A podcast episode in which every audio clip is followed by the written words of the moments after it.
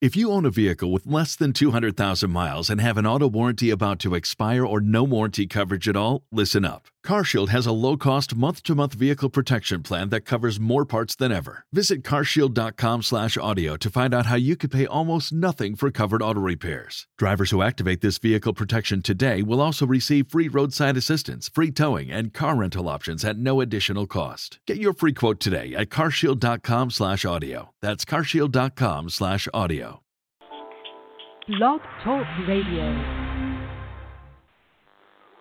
Well, hello. Welcome once again to our weekly internet program. I'm your host, Minister Joel Lewis, and you're listening to another great episode of Free on the Inside. I have been out of the studio for a few weeks, but I'm back uh, in the studio again, and I want to uh, thank God for this opportunity to be back uh, with my friends once again to Blog Talk Radio. The call in number is 310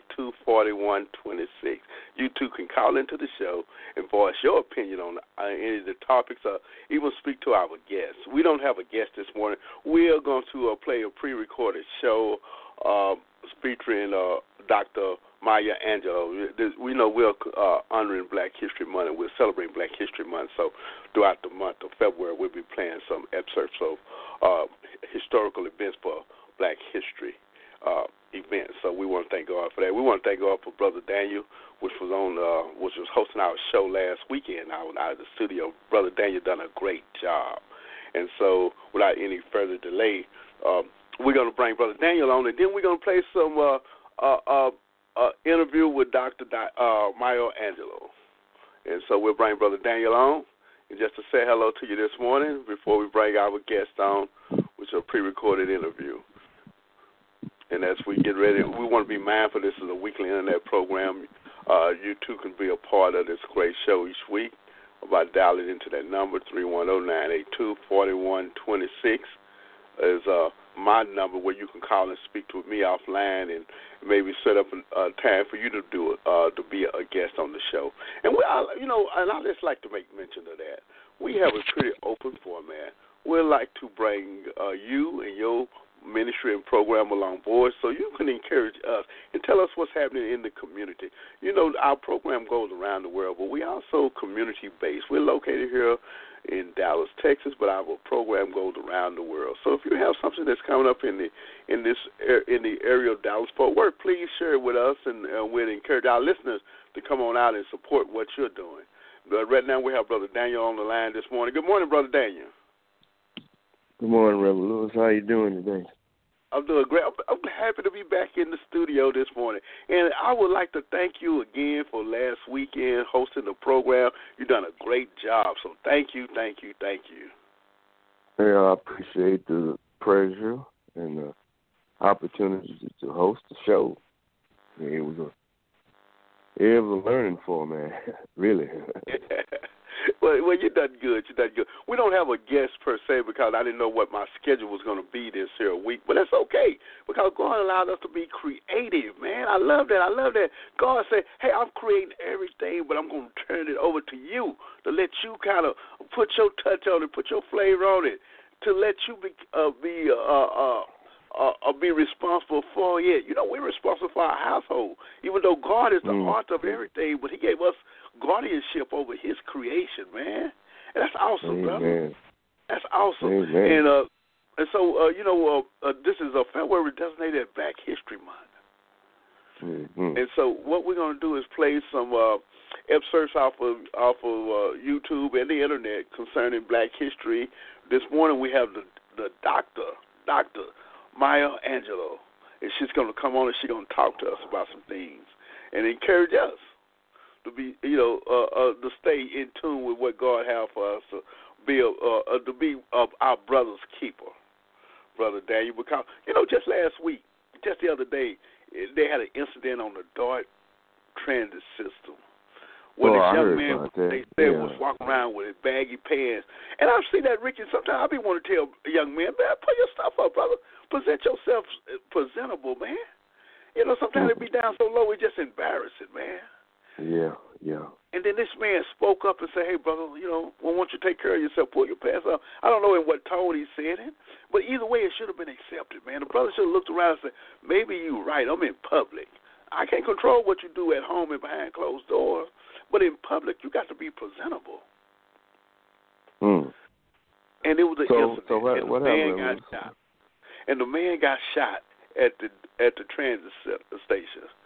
The young boy that had the was wearing the Oh. baggy pants. It's allegedly that he had a gun that he shot the one that uh that spoke to him about pulling his pants up. Was he on You the know. train? Uh, no, no, they were off the train. They was waiting to get on the train. Oh. Allegedly, this is what happened. They arrested the young man with the Mhm. uh, uh that had the gun that uh that shot the other young man. The other young man went to the uh, Uh-huh. hospital and they said that he's okay, that he will survive the shooting. But just the idea that our young people, our young people are just doing what is right in their own eyesight. You know, I'm doing a study in the Book of Judges, and in the Book of Judges said that people are doing what seems to be right in their own eyes. Mm. And that's where society is today. Yeah, Well, yeah, man. yeah, everybody want to do their own thing. Yeah, but we got to be mindful, man. That as people went before us, man, that made it where we can even ride the bus, man. Where we can go to a different restaurant, where we can eat, where we can have businesses, man. And we don't want all that to go, uh, uh, uh, uh just go to waste, man. It's men and women laying yeah, their life yeah. down so we can have freedom. That's, that's why our show is about free on the inside, but not that freedom that you want to do, but the freedom that that that, that that's that's honorable and pleasing to God, as freedom to allow you to be creative, have a Mm. business, to go to school. You know, you know, Reverend Lewis, I was listening to uh, one of those uh, sports shows. Uh, you know, they're talking about the Super Bowl and everything like that, and uh, you know, a lot of times they have these little sport parties. They had this uh, rapper named uh, Biz Markie, and uh, these two uh, commentators on the sports channel, and they were talking about this man around. He's a in you know, he's an older, but at the same time, he's a uh, uh, DJ. And they were talking about how he uh, had his pants hanging down, Reverend Lewis. And this man is in a professional setting. He's around all these people, and he's around in Super Bowl. But they said the band had his pants. He was sagging, man. You know what I'm saying? Was, this man is around all these people around the Super Bowl party, and and, and in fact, and, and and on top of it, the guy lost weight. Now you know he used to be a kind of fat guy, you know, but you know he's got a big stomach now, but he still got this image of his pants hanging down, man. You know, and and, and, and I I look at it like, uh, you know, they look at it as like it's a thing of a prestige, but really it's it's it's it's a thing of ignorance, man. You know, you don't walk around looking like that, man. I don't care who you are. You know. Yeah. Yeah, and that is so true, brother Daniel. That is so true. That's that image, and, you know, in public, brother. You know, I do juvenile ministry, and we there we do some life skill courses, and one of the courses that I uh, brought before the young men is uh, how to tie a tie. You know, I said sometimes mm-hmm. you know uh, ties are not being worn as often as possible. Uh, as, as often as as possible, or even less needed. But you're going to have a, a time where you need to wear a tie to a special event, to a, your, your graduation because these young men are still in school, uh, to a job interview, uh, to a appreciation dinner of some sort, and you want to look the part. You want to look presentable, and I think that's a rite of mm-hmm. passage. All men ought to know how to tie a tie. You know, and if yeah. you don't know how, get someone to teach you how because that's part of being a man. That's part of being Amen. man. That's yeah. manhood. Ties. Well, you look at it. I, I I see a I see a lot of people, man. Uh, even today, go to church, man, and some of them don't even you know have uh, a proper attire when you going into the the house of the Lord, man. You know, uh, some wear every anything. So even some women, man, you know, they wear anything to church. Yeah, you know, and that's because they unlearn it, Rick. And once they go there long enough, and, and someone takes them under their wings and kind of tutor them in the right way, in the right perspective, they'll they'll eventually get around. But I understand what you're saying. But then sometimes yeah. they go there, they just their heart is so broken, they so uh, uh, uh, and, and they so hurt, they just need to get to the house. So we want them to get there and once they get there, they'll see that what they're doing ain't quite pleasing. And so, and, and that's a good and, and that's a good analogy. I'm glad you brought that up because we have to be mindful. Man, you know what? Because we are precious in the eyesight of our Lord, and so we ought to conduct ourselves in that way here. You know, I talk uh, I talk to people a lot publicly and privately. I try to be the same person. I don't just start cussing and fussing just cause I'm behind closed doors.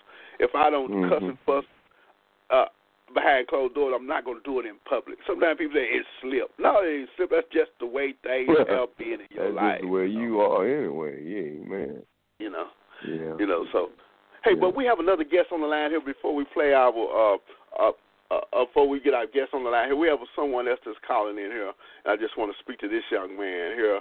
Hey, man. And so, uh, Brother Daniel, I'm so happy that you're a part of what we're doing this morning here.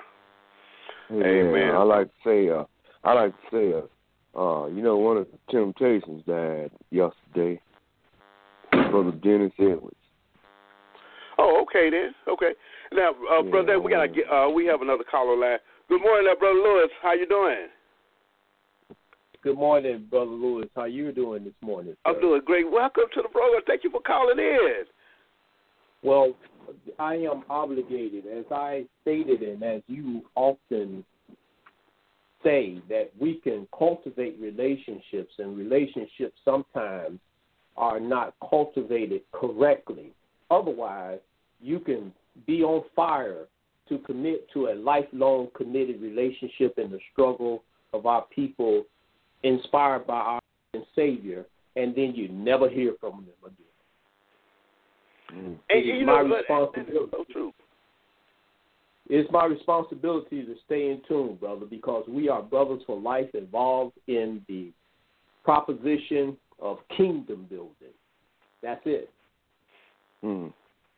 And, and and that is so true. That is so true. We were just talking about some incidents that here that happened here in the Dallas Fort Worth area. I'm pretty sure that uh, that the same thing plagued where you are there in the Greater Atlanta area. Uh, you know, about young men sagging. You know, it's a uh, uh, it, it's it, it's hard on, on on me, man. It's our young men, our gifted and talented young men walking around with their pants hanging down, and if you address them about that issue, they take it they they take it the wrong way. They want to be violent, and they and they and they think that you disrespecting them. What are your take on that, though? Well, to be honest with you, the cultural or the subcultural unnatural manifestation in our community is stronger than the previous right thinking morals of our past community thinking. So we have to artificially, by prayer, create an atmosphere that is so conducive for them to be attracted to come into that we set the policy and rules inside this anointed safe zone and they will comply. But again, we have to create the means of creating this safe zone that would be appealing enough to bring this group. All of them won't, but those who come inside of this safe zone created by the men and women of Christ will compel them to abide by the policy, rules, and regulations, and one is a dress code. By doing this in small increment but consistent manners, we can create a new uh, or a renewed position in terms of not only just the saggy pants, but the the, the manner in which we speak to each other, the way that we prepare for pre vocational training, because all of these are prerequisites, Brother Joel, of pre vocational corrections that has been engineered for us to sit and waddle and just be potential systems for correctional institutions. It is up to us to make the correction. And that is so true. That is so true. I know we spoke on that earlier. Uh, we're gonna follow up on that on that line of conversation. Later. I would like to just play an uh, excerpt of this uh, this uh, interview with Maya Angelou here as she speak on the issues that we're talking about today. You know, we're gonna honor Black History with play uh, with programs uh, like this throughout the month. So just sit back and re- relax and enjoy this program and this portion of the interview, and I'll be back with you shortly. You're listening to Free on the Inside, your host, Minister Joel Lewis. Dr. King was a human being. He had a sense of humor, which was wonderful. It is very dangerous to uh, make a person larger than life because then young men and women are tempted to believe, well, if he was that great, he's inaccessible. And I hmm. can never try to be that or emulate that or achieve that. The truth is, Martin Luther King was a human being with a brilliant mind, a powerful heart, and uh, and insight and courage, and also with a sense of humor. So he was accessible. I mentioned courage, and I would I would like say something else about that.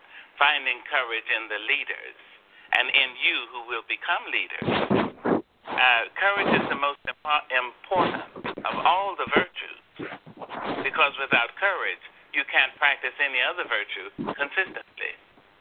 You see, you can't be consistently kind or fair or humane or generous.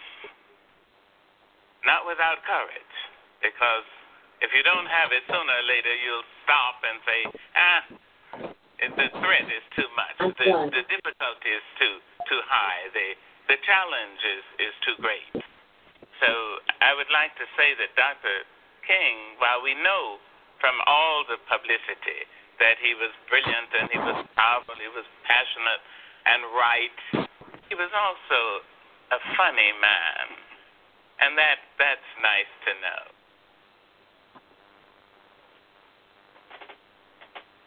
He was very young and and very uh, personable, so that he was really humble. And I want to to speak also about that. Uh, I don't think modesty is a very good uh, uh, virtue, if it is a virtue at all. Uh, a modest person will drop the modesty any minute. You see, it's a learned affectation. But humility comes from inside out. Humility says, there was someone before me. Someone found the path. Someone made the road before me. And I have the responsibility of making the road for someone who is yet to come. Dr. King was really humble so that he was accessible to everybody. The smallest child could come up to him. The most powerful person could come up to him. He never changed. You know, I mean, if somebody very rich and very powerful said, Dr. King, I want to speak to you.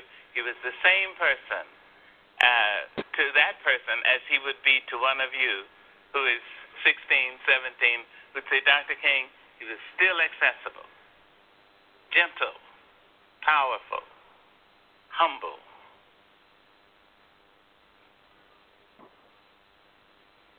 I suppose courage would be the first um, the first of his many wondrous and wonderful qualities that I would list. The reason I do that, Miss Wallace, is that I'm convinced that courage is the most important of all the virtues. Because without courage, you cannot practice any other virtue consistently. You can be kind for a while, you can be generous for a while, you can be just for a while, or are merciful for a while, even loving for a while. But it is only with courage that you can be persistently and insistently uh, kind and generous and fair. So I think his first, uh, the first virtue, the first element of his personality that I would extol would be courage. Those of us, or those who choose to to think we have something to say accepts the fact that that's lonely. Um, one one already knows that that there will be some adversaries, and according to what is at stake, the adversaries will be violent and more violent or less violent. One is, is sustained, though, in the belief that what one has to say is right and right for the most people and then one is sustained by one's loved ones. So that Dr. King had first his wife and family, and then the people who loved him, really, really loved him. And I think that they and their their undying, unswerving uh, love sustained him, even in the loneliest of moments.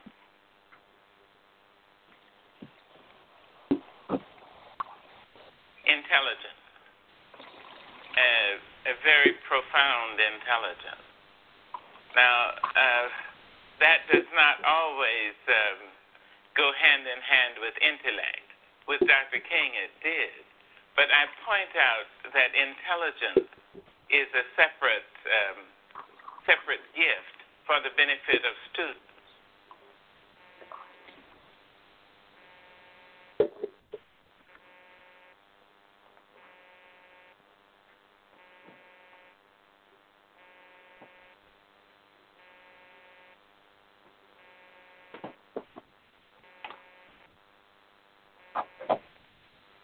so that they may think of themselves as intellectual and not very intelligent, or intelligent and not very intellectual.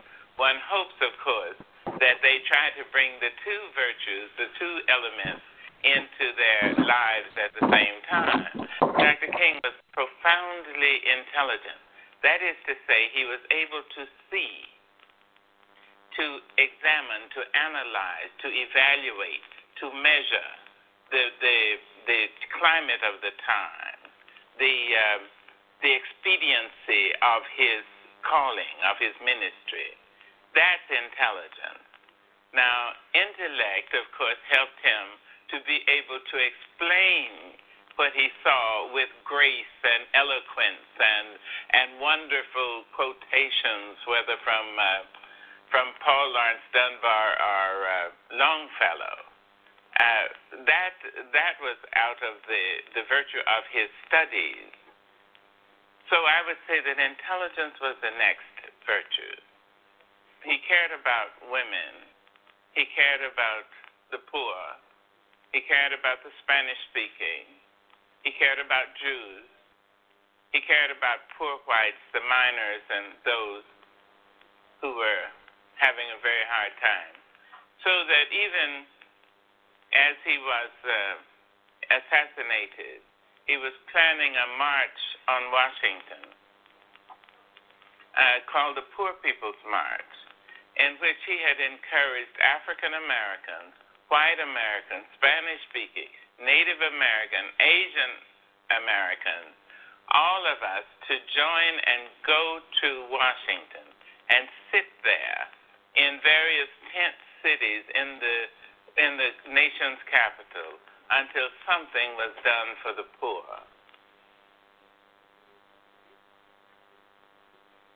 I think some of the aspects of Dr. King, which are rarely mentioned, are necessary for young men and women to know about.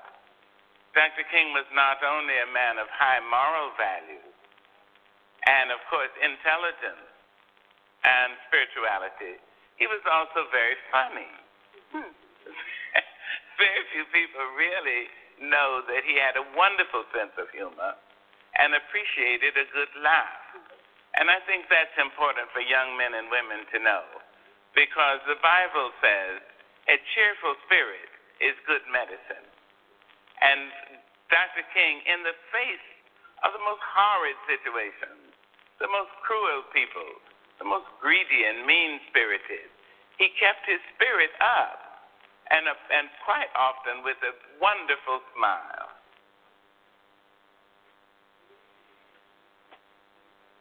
It is not a past tense for me. Dr. King in, continues to impact upon my life as he does upon the lives of many people in the world. A dream, an idea never dies. Uh, it might go in or out of fashion, but it remains. And so his idea of fair play and justice still impacts upon me. Uh, he was a friend of mine. I worked with him, and um, Mrs. Coretta Scott King is a sister friend of mine today. So we are in uh, sisterly touch, and the ideas uh, which he embodied and subsequently gave to the world uh, are ideas I'm still trying to flesh out in my own life. I'm trying to be that fair person, that kind person, that generous, courageous person, that loving person that Martin King was and encouraged us to become.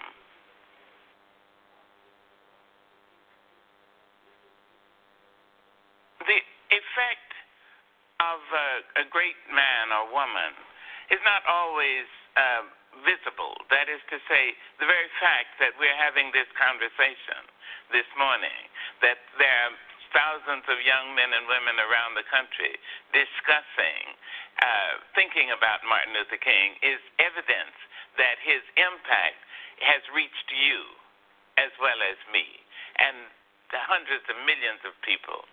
Uh, what it will mean, I, I pray, is that out of this kind of discussion and the various um, uh, celebrations you will have and you have had, out of these celebrations, there will come an idea which may have its birth in your mind, Rosemary, and you may decide to make life better just for a minute and just in the place where you are.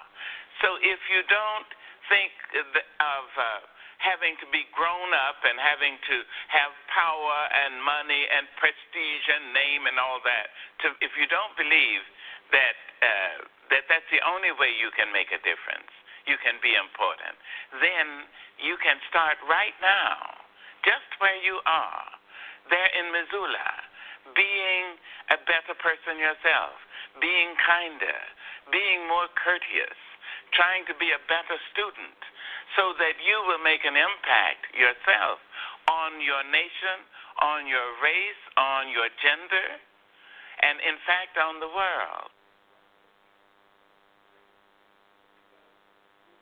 The dream of Martin Luther King, for me, represents the best the human being can hope for a world of peace, of uh, development, a world of respect a world where all men and women are valued, none higher than the other, none lower than the other, because of his or her color, or his or her race, or his or her religion, or cultural persuasion. That is the best we can hope for. And so when we speak of a dream, I think Martin Luther King said he had a dream, I think this is the dream of America. This is us at our best. I've been so pleased to see young men and women do the do the poem. Young black men and young black women and young white men and women and Spanish speaking, sometimes 12 years old and 9 years old, standing, I have a dream. and with the passion and fervor of youth and and it's just uh, it it tells me in so I mean so clearly that the the speech as much as the man belongs to us all.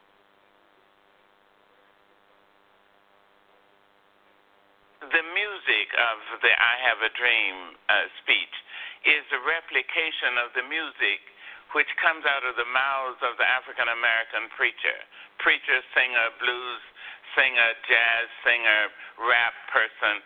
It is a it it's, it's so it's so catching, so um, hypnotic, so so wonderful that uh, that as a poet I continue to try to catch it, to catch the music, and if I can catch the music and have the content as well, then I have the ear of the public. And I know that that's what Martin Luther King was able to do, not just in the I Have a Dream speech, although that has become a kind of poem which is used around the world, but in everything he said. There was the black Southern Baptist or Methodist preacher singing his song, telling our story, not just black American story either, but telling the human story. And I mean that went as if if a, as a poet I can replicate that, I'm okay, Jack. I have a dream that one day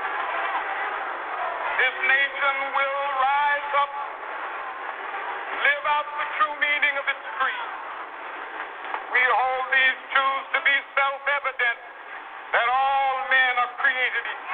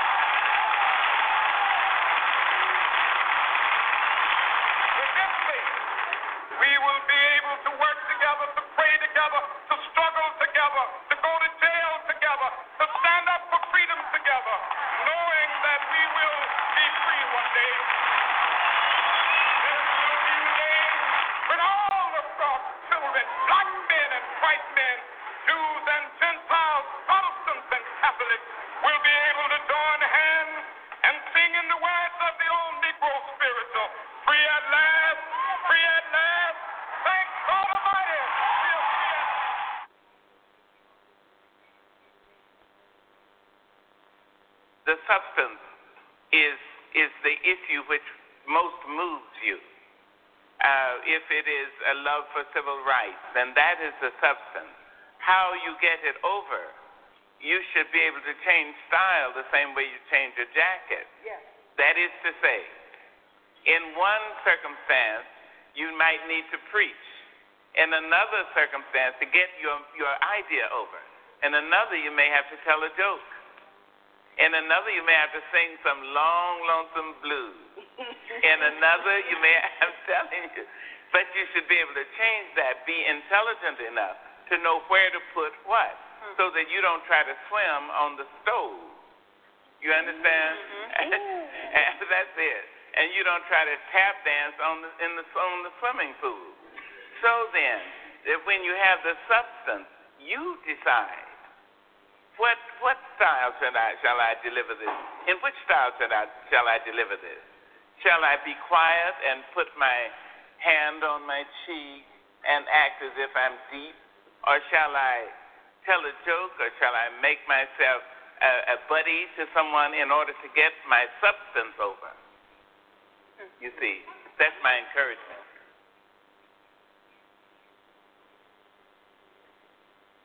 Well, uh, there have been so many, and I hope still many.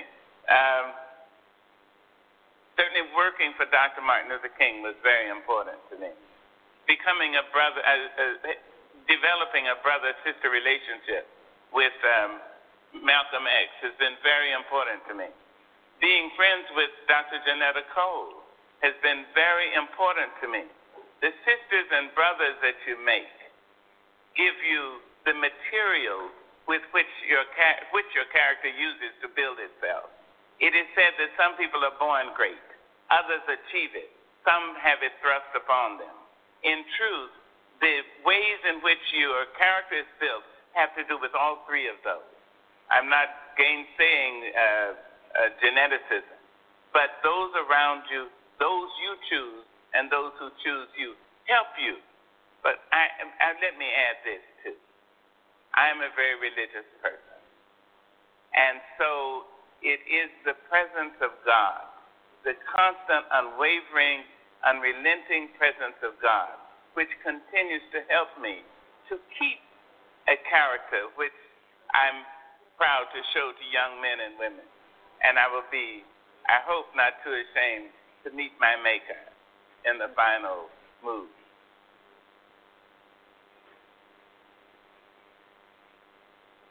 I was a mute from the time I was seven and a half until I was almost 13. I didn't speak. I, I had voice, but I refused to, to use it. My grandmother, who was raising me in a little village in Arkansas, used to tell me, Sister, Mama don't care about what these people say. You must be an idiot. You must be a moron.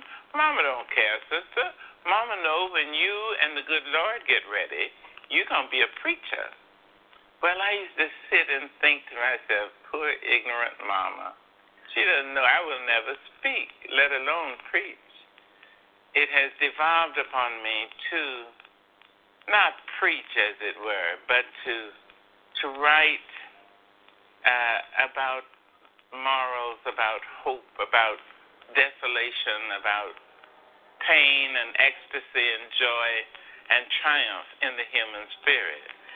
So it seems to me that is my calling, and I write about it for all of us because I know that human beings are more alike than we are unalike.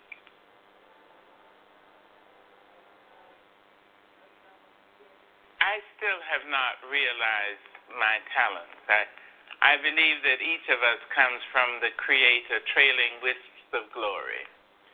So at this wonderful young age of 65, I don't I don't know yet what I the Lord has for me to do.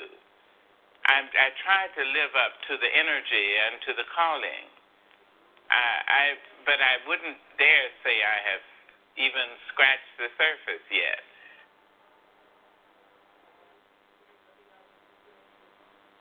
A black person grows up in this country and in many places knowing that racism will be as familiar as salt to the tongue. And uh, also, it can be as dangerous as too much salt. Uh, I think that you, you agree that you must struggle for betterment for yourself and for everyone. It is impossible to struggle for civil rights, uh, equal rights for blacks without including whites. Because equal rights, fair play, justice are all like the air. We all have it, or none of us has it. That's the truth of it. I was very young in that little village in Arkansas and there was a movie house down downtown. Downtown consisted of one paved street. Uh, there was a movie house, and the the girl who worked uh, take selling tickets lived on land my grandmother owned, and I knew for a fact that she and her family hadn't paid any rent for three years. Uh, they lived behind the town on our land. I went up to get a ticket. I may have been about eight or nine. My grandmother was very religious and didn't believe in the movies. But once she allowed me and my brother, every now and again, we went up to get a ticket, and the girl took my dime and she wouldn't put her hand on it. I put it down. She had a cigar box, and she took a card and raked my dime into the cigar box. Now, the white kids got tickets. She took their money and she gave them little stubs. She didn't give us anything. She just motioned, which meant that we had to go up the side steps, outside steps, and crawl through a really crummy little door and sit pitched on these three or four benches to watch the movie and all because I was black. And um, I thought, well, I don't think I'll be going to the movies a lot. So uh, I decided to boycott the movies. But that was the first time I can remember. And I must have been about eight or nine. But mostly we lived on the black side of town, and we didn't see other people very much. I cried a lot, and my brother, who was well, he's always been the genius in my family. My family came closest to making a genius when they made my brother. He was a year and a half older than I, and he told me they were stupid, they were ignorant, they were foolish. It didn't really, I mean, I agreed with all that because I knew he was smart, he would know, but, but it didn't uh, uh, diminish the hurt. I knew that if I was blonde and white skinned, that that wouldn't happen to me.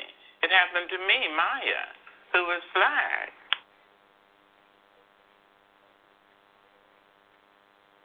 The truth is, you cannot get rid of it. It is there. What you can do is put positive things in there along with the negative. But it's a given that you will remember that the rest of your life.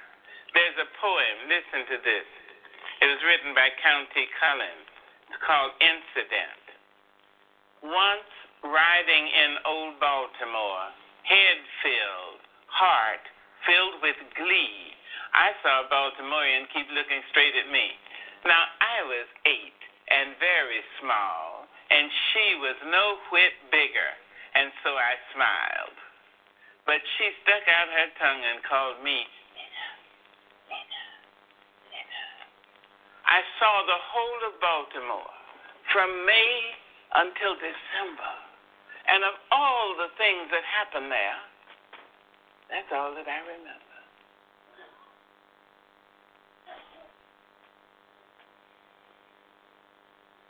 People feel guilty, and guilt is stymieing. Guilt immobilizes. Guilt closes the, the air ducts and, and the veins and makes people ignorant.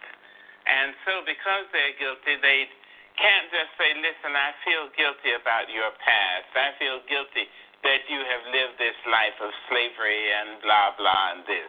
I feel guilty. So, what they do is they say, I'm going to smash your face. I'm going to trip you when you start running down the hill. I'm going to keep you out of my neighborhood because I can't come face to face with my guilt. In many cases, that's what's operating underneath. QuickBooks Self Employed goes everywhere you do. You can track your mileage automatically. Just categorize your. Oh, I am grateful to be, have been loved and to be loved now and to be able to love because that liberates. Love liberates. It doesn't just hold. That's ego. Love liberates. When uh, when my son was born, I was 17. My mother had a huge house, 14 room house. At 17, I went to her and said, I'm leaving. She asked me, You're leaving my house? And she had live in help. I said, Yes. I've found a job, and I've got a room with cooking privileges down the hall, and the landlady will be the babysitter. She asked me, You're leaving my house? I said, Yes, ma'am. And you're taking the baby? I said, Yes. She said, All right, remember this. When you step over my door sill, you've been raised. You know the difference between right and wrong. Do right. Don't let anybody raise you and make you change. And remember this you can always come home. I went home every time life slammed me down and made me call it uncle. I went home with my baby. My mother never once acted as I told you so. She said, Oh, baby's home. Oh, my darling, mom's going to cook you something. Mother's going to make this for you. Love. She liberated me to life. She continued to do that. When uh, my son may have been five years old, my mother uh, would pick him up all the time and feed him. And I went to her once a month, and she would cook for me. So one day I went to her house and she'd cooked red rice, which I loved. After we finished eating, we walked down the hill and she started across the street. She said, Wait a minute, baby. I was 22 years old. She said, Wait a minute, baby. You know, I think you're the greatest woman I've ever met. She said, Mary McLeod Bethune, Eleanor Roosevelt, and my mother, you're in that category. Then she said, Give me a kiss. I gave her a kiss and I got onto the streetcar. I can remember the way the sun fell on the slats of the wooden seats. I sat there and I thought about her. I thought, suppose she's right. She's intelligent. And she's, she says she's too mean to lie. So suppose I am going to be somebody. She released me. Freed me to say I may have something in me that would be of value. Maybe not just to me. See? That's love. All right, we want to end that interview right there with Dr. Mayo. Oh man, that's beautiful, and that's love. You know, that's what this program is all about: being free on the inside, releasing that God-given talent to each and every one of God's men and women to allow them to be all they could be. I'm so mindful of a young lady that's been a guest on our show, a good friend of mine. Uh, uh, she wrote a book of poetry. Man, and, and then you know she never knew that gifting was in her, Miss Vera Squire. Then she wrote several books of poetry and sent me copies and signed them. And so you know that gift that she had was released in her because she believed in a power greater than herself, and she believed in what someone else said about her. But she got ready to uh, write her story. Somebody told her to uh, go ahead and get it published, and sure enough, she did. And here she is now with several books that's on the uh, that's on the net that's able to uh, being read and, and enjoyed by many many people. And so we would just like to uh, just uh, uh, just let you know you're listening to Free on the Inside, a weekly internet program to inform you, to encourage you, and to challenge you to be all you could be. And so we want you to be all you could be in Christ Jesus. And so we want to thank you for this opportunity, uh, for listening to the program. And we got some sounds in the background, but we'll take care of that, okay? And so we want to thank you, thank you, thank you for being a part of what we're doing. We got Brother Daniel that's on the line here. He's going to be coming on here shortly just to say hello to us and just to see what's uh, going on. All right, so here we are. Now, uh, we're going to bring in our guest this morning here. Uh, uh, let's see here. We got we're going to cue him up here in just a few minutes here and allow them to come on on and, and just share a few words. But again, I would like you just reflect on what you had just heard by Dr. Mayo, and we heard, we heard quite a bit from her. But we pray that you will be blessed by what you heard, that you're able to put some of those things into action, and that you're able to draw for those things and be all you could be in Christ Jesus. Okay, we're opening up the phone line here. Good morning, there, Brother Lewis. Yes, sir. That was so. Yes, sir. What do you What do you think about what we just experienced there, man? That was some good stuff there. Well, for pioneers like ourselves who are trying to not let a disconnection of our history uh, become a greater disconnection, it was like a revival, a moment of revival that we have an obligation to push the agenda that God has placed in our lives to awaken our community. And the most profound thing of Dr. Maya Angelou stated for me personally in my pursuit was the capacity to love. Oh, that so is profound. so true. That is so true. In the world of today, you know, where don't seem to be enough of that going around. You know, when we try to do the best we can for humanity, for ourselves and our family, we seem to be being pushed aside. There, you know, you said something. You said a mouthful right there. I wanted to to to in that same breath make it emphatically clear that the times that we are living in today and the agenda that God has collectively put us as stewards to complete must also be able to confront those obstacles that stand in the way of justice as it relates to discrimination, as it relates to the the, the, the engineered acts to to have our young men and our community herded into the penal institution, that we have to confront the elected politicians, leaders, business community in a loving fashion, but a knowledgeable and a undeterred fashion. Um, the last time I appeared on your show, sir, I was advocating and still advocating the commitment to have uh, the Congresswoman Bernice Johnson to uh, nay or yea our request to inquire about the discriminatory practices of faith-based community organizations to address um, violence and gun violence in our community. If they are so in tune with what Trump is doing, then we lose advocates to what's going on in our community. And I do this now after listening to the inspiring message of Dr. Maya Angelou. Do it with love. Oh, that is so true. And you know, and as she was bringing some things out, I was just thinking about how, as as a black culture, the black race, how we have missed out.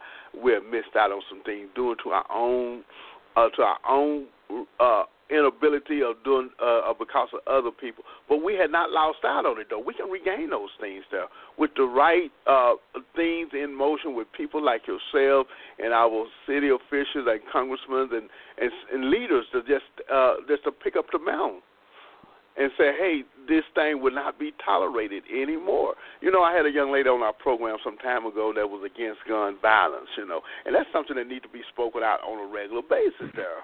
Because as, I, as, as we experienced firsthand last week about someone, see, like everybody have a gun. You know, and I remember some time ago when Gil Scott used to say everybody had a pistol, everybody had a 45. It was nice little catchy tune of lyrics, but we never did realize that today, man, 20 years later, that song was re- is relevant. It was relevant then. It's more relevant today. wow, man, that's exactly what I'm talking about. You just remind me of this of this stark um, uh, undisputed reality. The, the, the history of arms in America and the, the which evolved to the to the uh, uh, formation of the NRA and lobbying for the NRA. It is something that will never be um, curtailed. But what can be curtailed in the the, the, the, the guns and the violence in our community is our free moral agent behavior patterns. Now, yes, yes, come on now. As, as, as ministers, we have to have the courage to confront the immoral behavior and the decay, the engineered moral behavior and decay of our community, and then be able to confront those uh, politicians, representatives, entertainers, and all that here's a plan. It evolved from the faith community, and this faith community deals with the saggy pants. It deals with the the break-ins, and they they talk about uh, crime, but in our community, it is a crime wave, and we are just on the brink of accepting the crime. But I'm here to tell you now that the faith community, we inspire men and women of God who have a, the ability to go at these initiatives with concrete methodologies just to counter the concrete methodologies to entomb us in this life that will always feed the subcontractors and the people who build the prisons and, and the, the, sociologists and the psychologists who, who, who help permeate this thing for generations to come. I now say to you, Brother Rule, that in the name of Jesus, this era has come to an end. It is shows like yours that is like the talking drums of Africa in this modern technological period that allows us to announce the methodology of a plan.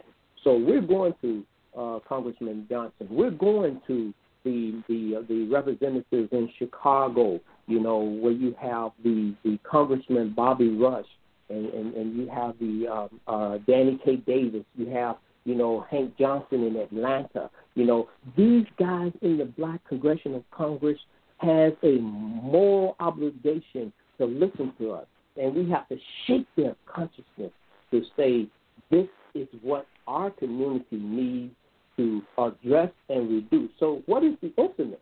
The instrument is proven facts of discriminatory practices in the Department of Justice see, when we're talking about the Department of Justice now, we're talking about the FISA program, uh, the FISA initiatives, and so forth. Those initiatives is nothing compared to what was going down in the 70s when the black movement was coming to arise, and they sent these uh, uh, infiltrators to to dismiss and to dismantle our movement. And to disinform. I, I, I got you. I got you. I, and and disinform. They were giving out negative information to destroy those yes, from the inside out. And that. And you know what? You you really hit on some things there. You really hit on some. I tell you what. We got another call on the line here. And hold on, doctor, because our show's winding down. We want to get all the voices we can in here. And and, and uh, I love your comment. I love your thoughts. So hold on to them, and we're gonna be with you, and uh, we're gonna bring you back in here. Now we got brother Daniel on the line here. Brother. Yeah, good morning. Good morning. Yes, sir. We only got a few minutes I- left of the program. Uh, I've been sitting back listening, and uh, uh, really, uh, I believe that uh, sometimes our struggle has gotten kind of contaminated uh, between the years because when Dr. King and all the others started this, uh, all this uh, process of uh, voters registration and, and and, and having us be able to hold our heads up high but at the same time, he started letting other people want to, to experience the experience that we had, we had been through. And basically, you cannot teach people how to be black, and they cannot live each other's lives out in, in their own shoes. We we basically have lived out this struggle through the the the, the, the hundreds of years through slavery, through uh, Jim Crow laws, uh, through uh, uh, segregation, all this is going through, and you cannot teach it to other people. I mean, I mean, true enough, everybody has a struggle, but at the same time, this is basically like our personal struggle that we have have have won, but at the same time, we see it. We see some of our rights slowly being taken away. Can you attest to that, Brother Lewis? I understand that because I know as we grew up, man, we had to we lived in a segregated neighborhood at uh, because of the the time. Well, but everybody, uh, you know, but business owners was business owners. They had stores, they had uh, uh, shops and things. And slowly, as we migrated and and and we gave us uh, and other people came into the neighborhood, and we tried to allow them to be a part of the black experience. We lost some of the black experience, and we gave over our rights to someone else. Yeah, the nail shops, the uh, tie shops, and those things right there. Okay. And I now, see what you're you, saying. If We you, are- really, if you really, if you really look at what uh, uh, uh, uh, President Trump is, is saying about bringing people into our country, and at the same time you bring in people that really are are taking jobs that basically we were known to do. You know what I'm saying? We had people working on the streets, uh, uh, lawn care stuff, working in, in fast food places, and, and and basically, if you look at it, everywhere you go, you, you see a new face in there. You going around and down the street, that's all you see uh, on on on the streets. Cleaning Yeah, but see, we lost uh, that though, Rick. Uh, we lost that though, brother Dan, because we gave up our rights, man. We didn't want to do those things, you know. And, and that's that entrepreneurship. Somehow we have lost that that a desire to take ownership and, and and be accountable for our own lifestyle, our own makeup, our own culture. We allow other people to dictate what we should wear, what we should eat, what we should do for entertainment.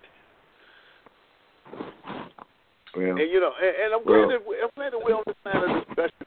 I got to get on out of here. You know, our time is up here. Now, Mr. Lewis, I want to thank you for being a guest on the program, using your voice. And thank you for supporting what we do. Thank you for your words of uh, uh, uh, encouragement to encourage us, to challenge us to be all we can be, to challenge us that we can make a difference here. One can chase a thousand, two can ten thousand to flight here. And while what you're doing, you're sh- shaking up the consciousness of a society, of America at home. Thank you very much. Thank you, though, Brother Daniel, for what you do. Now, we're going to get ready to get on out of here, Mr. Lewis. We'll let you have the fair, last words, and we're going to close out this program. It is simply this. We are inspired in these troubled times to do what God has compelled us to do. And we have a methodology. We have to be single mindedly focused on opening up one major artery that will expose us to greater possibilities in these trying times. And I thank you for having this vehicle for us to speak our words into existence. Well, well thank you once again. You are always welcome on our program. Our show is, is broadcast every Saturday morning from 8 to 9. We have a podcast that we do seven days a week, so please be attuned. Uh, be mindful of that. You can always go back and listen to this show its entirety and encourage yourself to be strong in the Lord. Again, uh, I'm uh, Minister Joel Lewis, and you're listening to Free on the Inside, a weekly internet program to inform you, to encourage you, and to challenge you. You to be all you could be in the Lord here. We had a great show this uh, morning here. We were go, uh, reflecting on the Black history. You know, February designated as Black History Month, but you, that is uh, uh, that is black, you that is Ebony hues, you that live that life that's a struggle day to day. You know what Black History is about. It's about you and your family. And so we ask you to do all you could do to uh, to encourage someone else along the way. And we uh, promise that it will make a difference in your life and your family life. I'm saying that on a positive note here because you have to realize that you know that you hold your own destiny along with what God God already had a plan for you, but you have to be a part of that plan that God has set for you. And as we uh, get ready to wind down this program, looking forward to seeing you and talking with you next week.